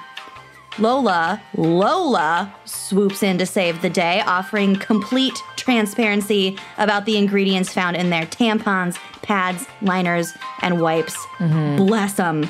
And their sex products. I love all of that. They're just like so upfront. Here's what's going in, on, or around your bod. Mm-hmm. Enjoy. Mm-hmm. Major brands use a mix of synthetic ingredients in their products, including rayon and polyester. No, thank No. you. Uh-uh. Max No. that should go in my underwear, not Correct. like inside my body. Their menstrual care products may also be treated with harsh chemicals and cleansing agents, fragrances, and dyes. Again, max Yeah. underwear. Lola products are 100% organic cotton with no added chemicals, fragrances, synthetics, or dyes. Again, that so much. that's what I want in my bod. Mm-hmm. Not the And- not the fake stuff. obviously these are favorite things about Lola, but my personal favorite thing is how customizable this subscription is. It makes your month so much easier. Their subscription is fully customizable. So you can choose your mix of products, your mix of absorbency, your number of boxes that you receive, frequency of delivery. Everyone's Again, period's different. it's so different. Again, Lola's subscription is super flexible, so you can change, skip, or cancel your subscription at any time. I have the Nexplanon arm implant birth control, so my period only comes like two, maybe three times a year, and sometimes it's a breeze and it lasts for 18 seconds. I sneeze, something happens, and I move on. sometimes it lasts for like 10 days, and I pull out all of my hair. But with Lola, I have my subscription box that I get delivered every couple months just so I have an array of products on hand. So I have light absorbency tampons, I have panty liners, I have the more regular absorbency tampons, and I just have them on hand for when I need them. And I feel good about using these products. I feel good about what I'm putting in my body. I love Lola so much. And I think that anyone with a period is going to love them too. So we want to offer 40% off of all subscriptions by visiting mylola.com and entering the promo code GALS40 when you subscribe. Again, that's for 40% off of all subscriptions. Visit mylola.com and enter the code GALS40, that's G A L S 40, when you subscribe. Treat Yo Cycle. Trade it. So I'm also covering something unsolved, which usually I fucking hate doing because I like everything wrapped up in a neat little package. Mm-hmm. But this story was just little. oh, I like them small and I like them tight. Um, anyway, Oh my god, wait, wait. On Instagram the other day. Or when you ty- you posted a link on Facebook maybe and you forgot the D in the URL yeah. and somebody wrote, "Well, it must have been Kenyon or Lucy who posted this cuz Amanda never misses the D." Oh, they get me. I was, Shout and then out I commented ironically, it was indeed Amanda. Twas me. I often miss the D. Anyway, um, this story was just too weird not to cover. So, uh, yeah. Uh, fittingly, this happened over 4th of July weekend in 1938. And the Beilhartz or Beilhartz, I don't really know how it's pronounced, but that's what we're going with. The Beilhartz family is camping and fishing in Colorado's Rocky Mountain National Park. John Denver's full of shit. Four year old Alfred and his 10 older siblings. No. Ew. Yeah. They it. must have been the crime. Catholic. And that's my case. Um, we're enjoying a holiday and doing some fishing by Fall River. On the morning of July 2nd, 1938, Alfred's father, William, took Alfred 2nd. along with, yeah, Lucy's birthday. Uh, took Alfred along with two friends who were camping with the family to the river to wash up. The two friends are like adult friends who were there with them. Um, while heading back to camp, Alfred fell behind the group and mysteriously disappeared. No. Oh. His family frantically searched for him, and when they came up empty, they contacted park rangers, headed up by Park Ranger Mooma. What a name. Muma. Mr. Mooma. Okay, my new name is Dust Muma, Dust Mooma. Park Ranger Dust Mooma at your service. who only wears muumuus. Correct. Moo Moo Mooma. Um, Muma's mumus. Moomoo's on Mooma, my new moo moo store. So, within 45 minutes of Alfred's disappearance, more than 100 civilian Conservation Corps members mobilized and began searching the area. And if, like me, you are wondering how the fuck this got mobilized so quickly in 1938 without the use of cell phones, For real, or Twitter. Correct. A, the family was camping fairly close to a ranger station, and B, rangers were able to communicate with each other via a brand new technology at the time shortwave radio portables. Smoke signals. Which were s- Walkie-talkies. yeah, but they were so large they had to be carried on your back like in a backpack. Yeah. they had those in World War II. yeah, the good old days. Uh, well, World War II was not the good old days, but when technology was like this, that's let me be very clear. Very. Wow, Amanda, we're showing your Okay. colors. Oh. Okay. No, I'm not. I'm not. Ugh, my Aryan colors. I do not support it. Moving Who's the white supremacist now? Okay, okay. Not I said the fly. Um, authorities originally believed that Alfred had fallen into the river. They dammed the river and Whoa. dragged it for six. So they damned it. God damn it. and dragged it for six miles, but didn't find any sign of him. So they're totally stumped. They bring in bloodhounds who were like employed by a local penitentiary, which I thought that was a juicy little tidbit. Oh. Um, Ooh, jail dogs. Yeah, jailhouse dogs. And they were brought in to find his trail. They were able to track Alfred's scent about 500 feet uphill and one and a half miles from the approximate area that he disappeared from. Damn. Before a reaching, four-year-old did not walk that far. it's we'll get to the theories. Don't you worry. Yeah. Um, before reaching a fork in the path and losing the scent, there were no footprints and no Alfred to be seen. Stranger, the dogs that traced the scent seemed to be confused by what they were smelling and they quickly lost the scent. Um, when they got to the spot where the scent seemed to abruptly end, the two dogs began to behave oddly, cocking their heads, crying, pacing nervously, and eventually both dogs laid down on the ground, refusing to go any further. They just like laid there crying. Oh, babies. Yeah. They were like, Aliens. it was uh, aliens. we will talk about that. Oh my Yes. God. The next day, hikers six miles from where Alfred, and again, this is in the Rocky Mountains. It's not like six miles down a city A country street. lane. It's six miles Yeah. in the wilderness, the mountainous wilderness. Um, from where Alfred disappeared, contacted authorities, swearing to have seen a little boy fitting Alfred's description on a very difficult to reach rock formation called the Devil's Nest. yep. That a full grown adult would have a very hard time getting to, let alone a four year old boy. And even survival specialists needed specialized equipment to get to the Devil's Nest to investigate this lead. Is this not a scene from The Rescuers Down Under? It basically is the giant bird, which is also a theory, and we will talk about it. Oh my, God. Um, the I said am nailing it. You're Yeah. on fire. the hikers said they had seen the little boy in a time frame only minutes after he had disappeared. Wow. They He's said a the boy seemed hiker. dazed and upset. Dazed and upset and let out a shrill shriek, then abruptly, quote, jerked back by an unknown force What the fuck? and Oh disappeared in front of their eyes. He was taken by an eagle. What? Uh huh. They were out hiking and they saw this little boy on like on the devil's nest like across the way. And he was like screaming and crying. And then all of a sudden, he was like jerked away by something they couldn't see and he was gone. Oh my god, this is so fucking creepy. Isn't it weird? Um, it took a good 24 hours for investigators to get to the Devil's Nest because, like, the hikers finished their hike, then got to the to the ranger station like a day later. to tell then people. investigators are out there, so it's already been 24 hours since the boy was seen on that in that area. Um, and by the time investigators got there with their fucking specialized equipment to even get up onto that peak, um, there was zero trace of him. Not not a thing left to say that he was there. The search continued for weeks with over 150 volunteers, but nothing turned up.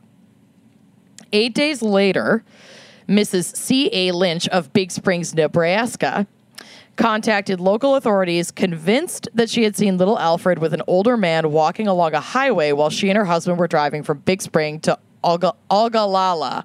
Ogallala. I don't know. La, La, la, la, la, la, la. la, la, la. La, la, A little bit la, la, la, la, la, la, la, la, la. La, la, la, la, la, la. nailing it. She had seen Alfred's picture in the newspaper and was, quote, positive the boy was the one whose picture she saw. This lead also turned up empty. Months later, on November 28th, 1938, Alfred's father, William, received a ransom note that read, Ugh. quote, Sorry for your son. We went west, out of money. The boy doesn't take to us. We will return your son if you will leave $500 in a can one block from your house. We will return your son within 24 hours. Yeah, okay. Mm-hmm. William called the police, who then involved the FBI, who, after their investigation, tracked down the people who wrote this note, concluded that it was a hoax, a cruel fucking hoax, charged these two with like some sort of disruption of an investigation or whatever. Um, and then kind of moved on from it. But William remained convinced that his son was out there somewhere. Quote, I know uh, he didn't fall in the river, he said. I'm confident he is in some distant city today. We have his toys just as he left them. Someday we'll find him somewhere. We were camped close to the transcontinental highway that runs through the park. Someone picked him up in an automobile. I'm confident that he is in some distant city. I understand here- how, as a parent, Yeah. that would be the theory that you would need. Yeah. Yeah. I get That it. is a coping mechanism. Mm-hmm. Yeah. But here are the other theories. Aliens. Animals. Oh. Theories have floated around about a mountain lion or even a large bird of prey Yep. picking Alfred up and eventually consuming him. Well, This- bird. Yeah, the bird theory. Yep. This owl could theory. explain how a four year old made it onto the devil's nest, either carried up by a lion or by a bird. It could also explain the sudden jerking out of sight, especially if it were a mountain lion, which they blend very well into the terrain mm-hmm. Oh yeah. Um, uh, that the hiker saw, and could explain how the trail went cold to dogs, especially if it was a bird of prey who would have lifted him off the ground and up the cliff. And why the Up the dogs cliff. might be acting so odd Weird, and 'cause nervous of other if smells. they're smelling a a predator. A predator. yeah. But what doesn't Oh. fit here is that zero evidence was found in weeks of extensive searching, like tattered clothing, blood, hair, anything. Right. A and shoe. animals are not exactly concerned with cleaning up after themselves. And even with like other scavengers picking, there could be there'd be bones, like there Yeah. would be something left. you know? Clothing. Yeah, stuff Yeah. items that he was wearing that the animal wouldn't eat. Yep.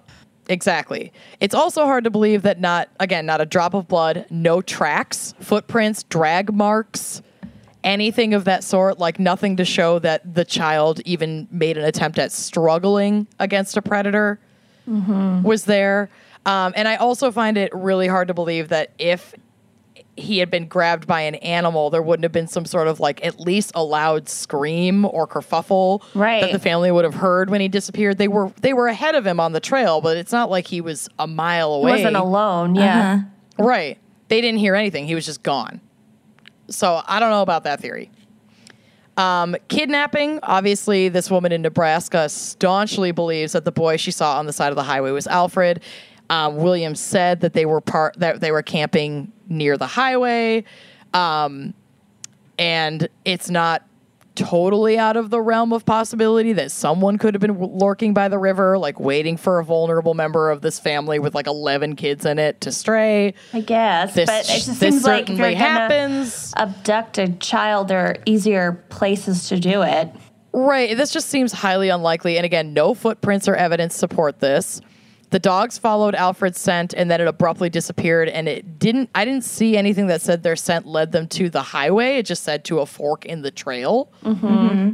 So, like, it would make sense if it led them to the highway and then abruptly stopped because then it's like, oh, I put you in a car and now you're gone. Yeah. Um, and to we know that like witness testimony even in this day and age with like high res photographs and video surveillance is still like wish like a little sketchy mm-hmm. witness testimony. So this woman in Nebraska, yes, she very firmly believes that she saw Alfred, but like is honestly a black and white photo printed in the newspaper in 1938 like the high res technology that we have today Right. like you could easily miss and miss mess that up that could have been Also, any like blonde all kid four year olds kind of look the same. yeah, little, Lucy a- was every little blonde boy. Well, you do. You hardly have any distinctive feature. You know, it's like uh, No, I know what I- mean. fat. all babies look the fucking Yes, same. you're just a pudgy, sweet little baby face, Yeah. blonde boy with blue eyes. Like you look like everyone in a you know Yeah. in the area at that time. Um, so I personally don't think that that's what happened here, and I think that she thinks Yeah. the boy she saw was Alfred, but could easily have gotten that wrong. Right. Yeah. I agree. My personal favorite theory of alien abduction. fucking duh. That's what happened. It would there I solved the case. why, it would explain- why, why, why do they want him? and not the Why do they ten want anyone? Others? Why did they want that Polish guy? He was the easiest one to grab. And I could he's the he's like the youngest. I could see, you know, they want to raise him as their own and study him like a longitudinal study lifelong. Amanda oh my abducted God. him. I'm just saying. Obviously, this is my favorite theory because it would literally explain everything. The disappearing scent, the lack of footprints, the dogs freaking out, the sighting of Alfred on the mountainside, and the quote jerking by an unknown force. I mean, mm-hmm. Come on. There've got to be aliens at work here. But nobody saw a spaceship. Yeah, but you know, we don't know what kind of uh, technology they have. Hoverboards. You know, they could be able to fly have themselves. to be aliens at work here. Oh I my just, god. you know, there's foul play or aliens at work here. It's there are of the two. aliens afoot. I am Aliens one are thousand percent sure. Yeah. I think it's a large Um, bird. Well, the actual most solid theory theory is drowning. Yeah. This is the theory that holds the most water. No. Oh, no. You cannot make a child drowning pun. I can and I did. She did, and I like it. I Yeah. like it. Um, even with the water being extensively searched within a six mile radius, it's entirely possible, given the flow of this river and the available technology of the time, that Alfred slipped into the water and was never found. Yeah, it's a fucking river. Yeah. like This come is the theory that Park Ranger Moomaw yes, was thoroughly convinced of, to the extent that he himself uh, tried an experiment to basically confirm how hopeless it would be to find a little kid if they fell into that river. He stated, quote, one morning before the crew arrived, I filled a gunny sack with rags and enough stones to give it about the weight of a small boy and tossed it into the stream where the boy was last seen. I had to run fast to keep it in sight until it reached Fall River, and where and there it promptly disappeared under an overhanging bank. I had some boys work that section for days, but they found nothing, not even the sack. Imagine finding a gunny sack filled with rags and stones and, And being like, what the fuck? The oh fu- like some God. Blair Witch shit in the woods. No, thank you. and it's entirely it. possible that because the family had been camping for a couple days before this incident, the dogs could have been following an old scent from like when they were out hiking and fishing. It didn't take them like crazy far from their camp. You know, it could have just been an old trail that those dogs were following. So I personally do believe that uh, unfortunately the little boy slipped into the river. It just makes the most sense or was abducted by aliens. It's one of the two. It can't it, it can't be both. The one thing that I can't get over though, in terms of thinking that he likely drowned, was the sighting from that random Yeah. couple who saw him on the side of the cliff. Like, even if you think for a second that you're seeing a chi- a child up there, Mm-hmm. you would have to be a thousand percent certain that that is exactly what you saw. Given Right. that they didn't know that that boy was missing. Right. It happened. It was like a few minutes later, and right. they, had and no. they hiked They weren't all that looking way for to that go boy. They happened go to be hiking at the same time that he w- that he disappeared and Yeah. claimed that they saw a little boy. Right. I It's mean, wild. I don't fucking know. The human brain is crazy. It, it- your mind can play tricks on you. You can see shit. Maybe they saw a weird animal and got confused. I don't know how hungry What they are the were. I odds, mean, I don't know. but that is definitely real fucked up and weird and creepy. Yeah. Like that part of the story is what creeps me out the most. This reminds Yeah. me so much of the first of I think it was the first season of Someone Knows Something. Yup. Yeah. Yup. Yup. Yeah. I thought the same exact thing. And like n- this, it's been, you know, decades and they just have there's nothing. been nothing's been found. Obviously, the parents of this little boy, you know, are likely dead, to be mm-hmm. honest. Yeah. Mm-hmm. So they didn't get any closure. And now he's got, you know, 10 siblings that still have no clue what the fuck happened to their brother. so sad. Yep. So don't take your kids camping. Yeah, never go to a national park. Definitely national not over a holiday weekend. I love national parks, but it's too crowded over a holiday weekend. Don't do that. Yeah. Don't do that to yourself. You really want to be isolated in the death zone. You really do. So, yeah, that's my case. Good job. God bless it. Special thanks this week to our very special fan picker, Sarah Havel. Havel. Mm. Havel. We've got a hankering Havel. for you, Yeah. Sarah, and your dome and your goats. So that sounded Emphasis weird. on the goats. Yeah. Uh, and special thanks to Carrie Zimmerman. Carry on my wayward son. There'll be peace with Zimmerman. You're welcome. I nailed that. Ah, thank you to Donnell. No last name required, or maybe no first name. I don't know what name that is. yeah. You're like Cher. Could just be a middle name. Yeah. Madonna. Donnell. I want to wear. Madonna. I want to wear your scent. I feel like you have you've put out a perfume. Oh, oh yeah. Thank you, Donnell. Thank you, Sarah E. Gray. How cool is that name? Sarah That's a good Gray. name. Sounds you sound Mace sound E. Gray. Fifty Shades of Grey. you sound like a romance novel protagonist. Mm-hmm. And thank you, Jessica Keefe. Give me that sweet Keefe, girl. Keep on keeping on. Georgia O'Keefe. Mm-hmm. Thank you for your $5 a month donation. Thank you also to Michael Dechant, or mm. maybe Dechant, Oh, I deshant ca- even. papier mache, Papier a mache. Dechant. Thank you, Michael, for your five dollars a month. Protect your blind side. Roll tide. oh, miss. And thank you, Sharon Hall. I need some halls for my sore throat. Hall and Oates. For real. Uh, thank you, Rochelle Hopkinson. You're just a hop, skip, and a kinson from our hearts. Might be Rachel. Might be.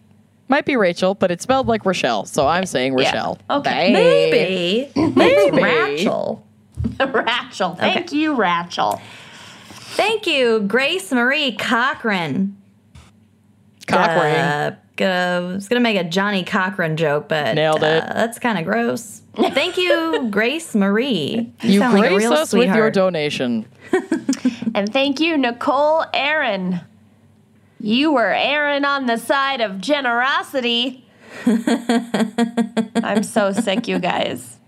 I love it. You're doing great. Oh, it's my turn. Um, thank you, Cassie.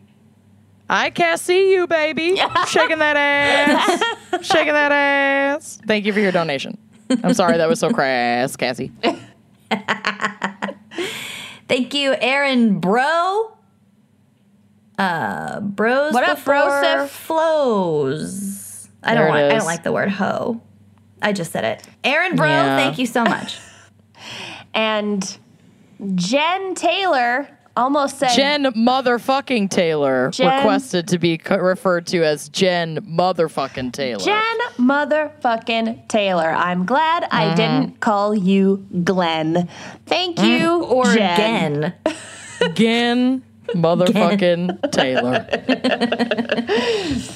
Not Thank again. you, Carly Jones. I'm jonesing for that donation. Mm. Ooh. Carly Ray Jones, Jepsen. Well, Got it. now we know what happened to DB Cooper because they are now contributing $5 a month. Yes, we've DB. cracked the case. We Did cracked it. the case. Where's our reward? DB Cooper has increased their pledge hmm. from one to five dollars a month. Friendly reminder: you can do that. And another increaser is Lindsay Whitus. Hmm. I've got a very With white ass. Glad to have you with us. right now. Got a white ass. Yeah. Nice. What? Uh, My ass is not Stacy tan. Malia Marie, Stacy Malia Marie increased their donation from two to five dollars a month, and we could not be Malia grateful for your increase. What? I don't know. More starts with M. That Malia starts just with M. a jumble. Malia we couldn't be Malia her. grateful. Oh, that was so wise. Not as wise as Kathleen Wise, Nailed who's it. kicking off our ten dollar a month tier. You'll be getting a free fucking patriarchy flexible wine glass in the mail. Hmm. Kathleen Wise, thank you for your wisdom and donation. As Mm-hmm. will Genevieve Frick or Fricky. or Fricky. you are Fricky. frickin' awesome. It's Fricky to rock around, to rock around. That's right, on time. It's, Fricky. Fricky, Fricky, Fricky, Fricky. You're welcome. You are on a tear. Yep, I'm out of control. As is this donation from Alyssa Markham.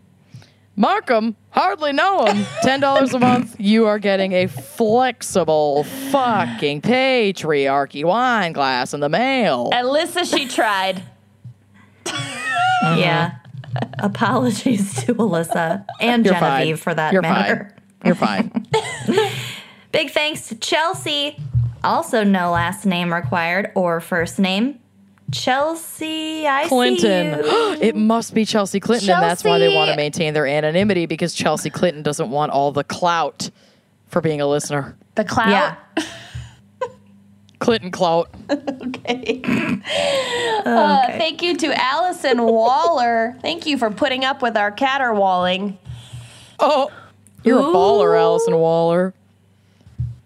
As is Julie Van Pelt of the Vanderbilt Van Pelts.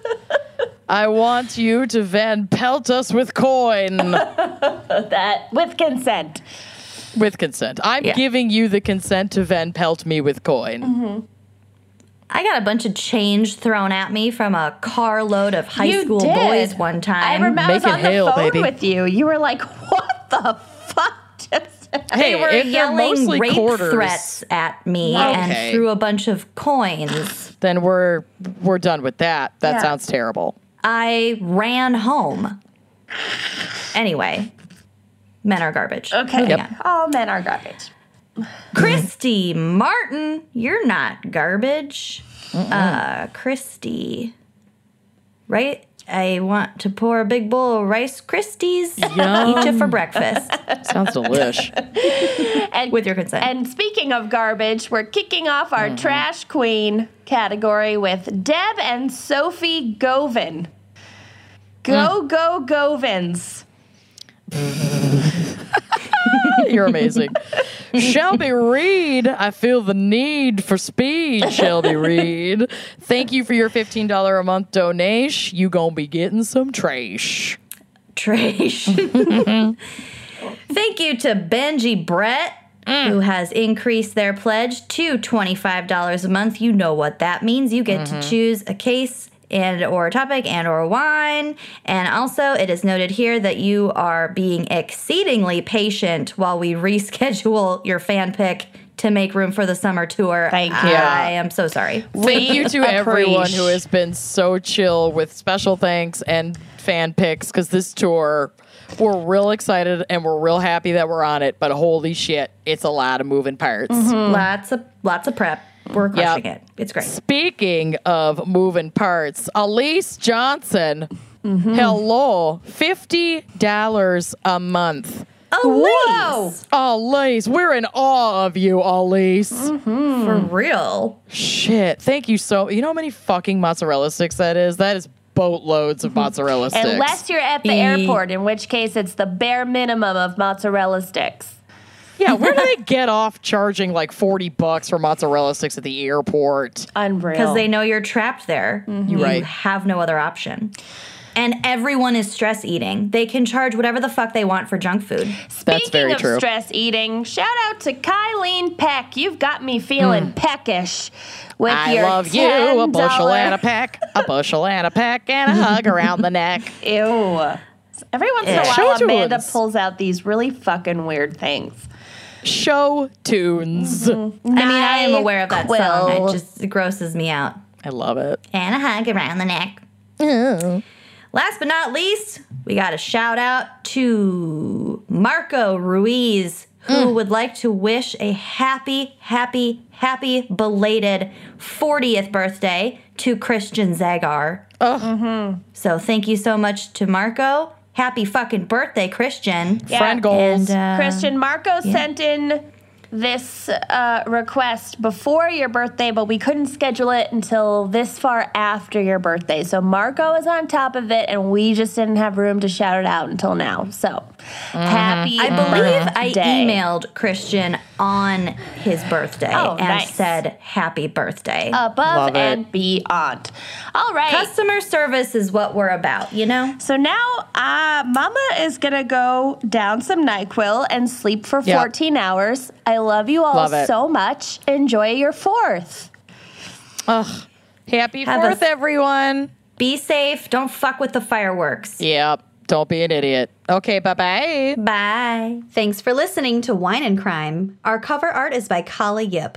Music by Phil Young and Corey Wendell. Editing by Jonathan Camp. Check out our website and blog at wineandcrimepodcast.com. You can also follow us on Facebook, Twitter, and Instagram at Wine and Crime Pod. If you have questions, answers, or recommendations to share, email us at wineandcrimepodcast at gmail.com. Episodes are available on Apple Podcasts, Stitcher, Google Play, basically wherever you get your podcasts. Most importantly, if you like the show, please rate, review, and subscribe on Apple Podcasts. It really is the best way to spread the word. If you'd like to show your support and get a shout out on air, visit our Patreon page to keep this podcast and the wine flowing. Cheers! Hi, I'm Tara, And I'm Shauna. and we are the hosts of the True Crime Comedy Podcast. A shot of crime. Join the Crime Coven and listen every Wednesday as we discuss all things true crime, paranormal activity, and pretty much anything that makes your skin crawl. We take a shot, or three, and discuss topics we find interesting or anything suggested by you, our listeners.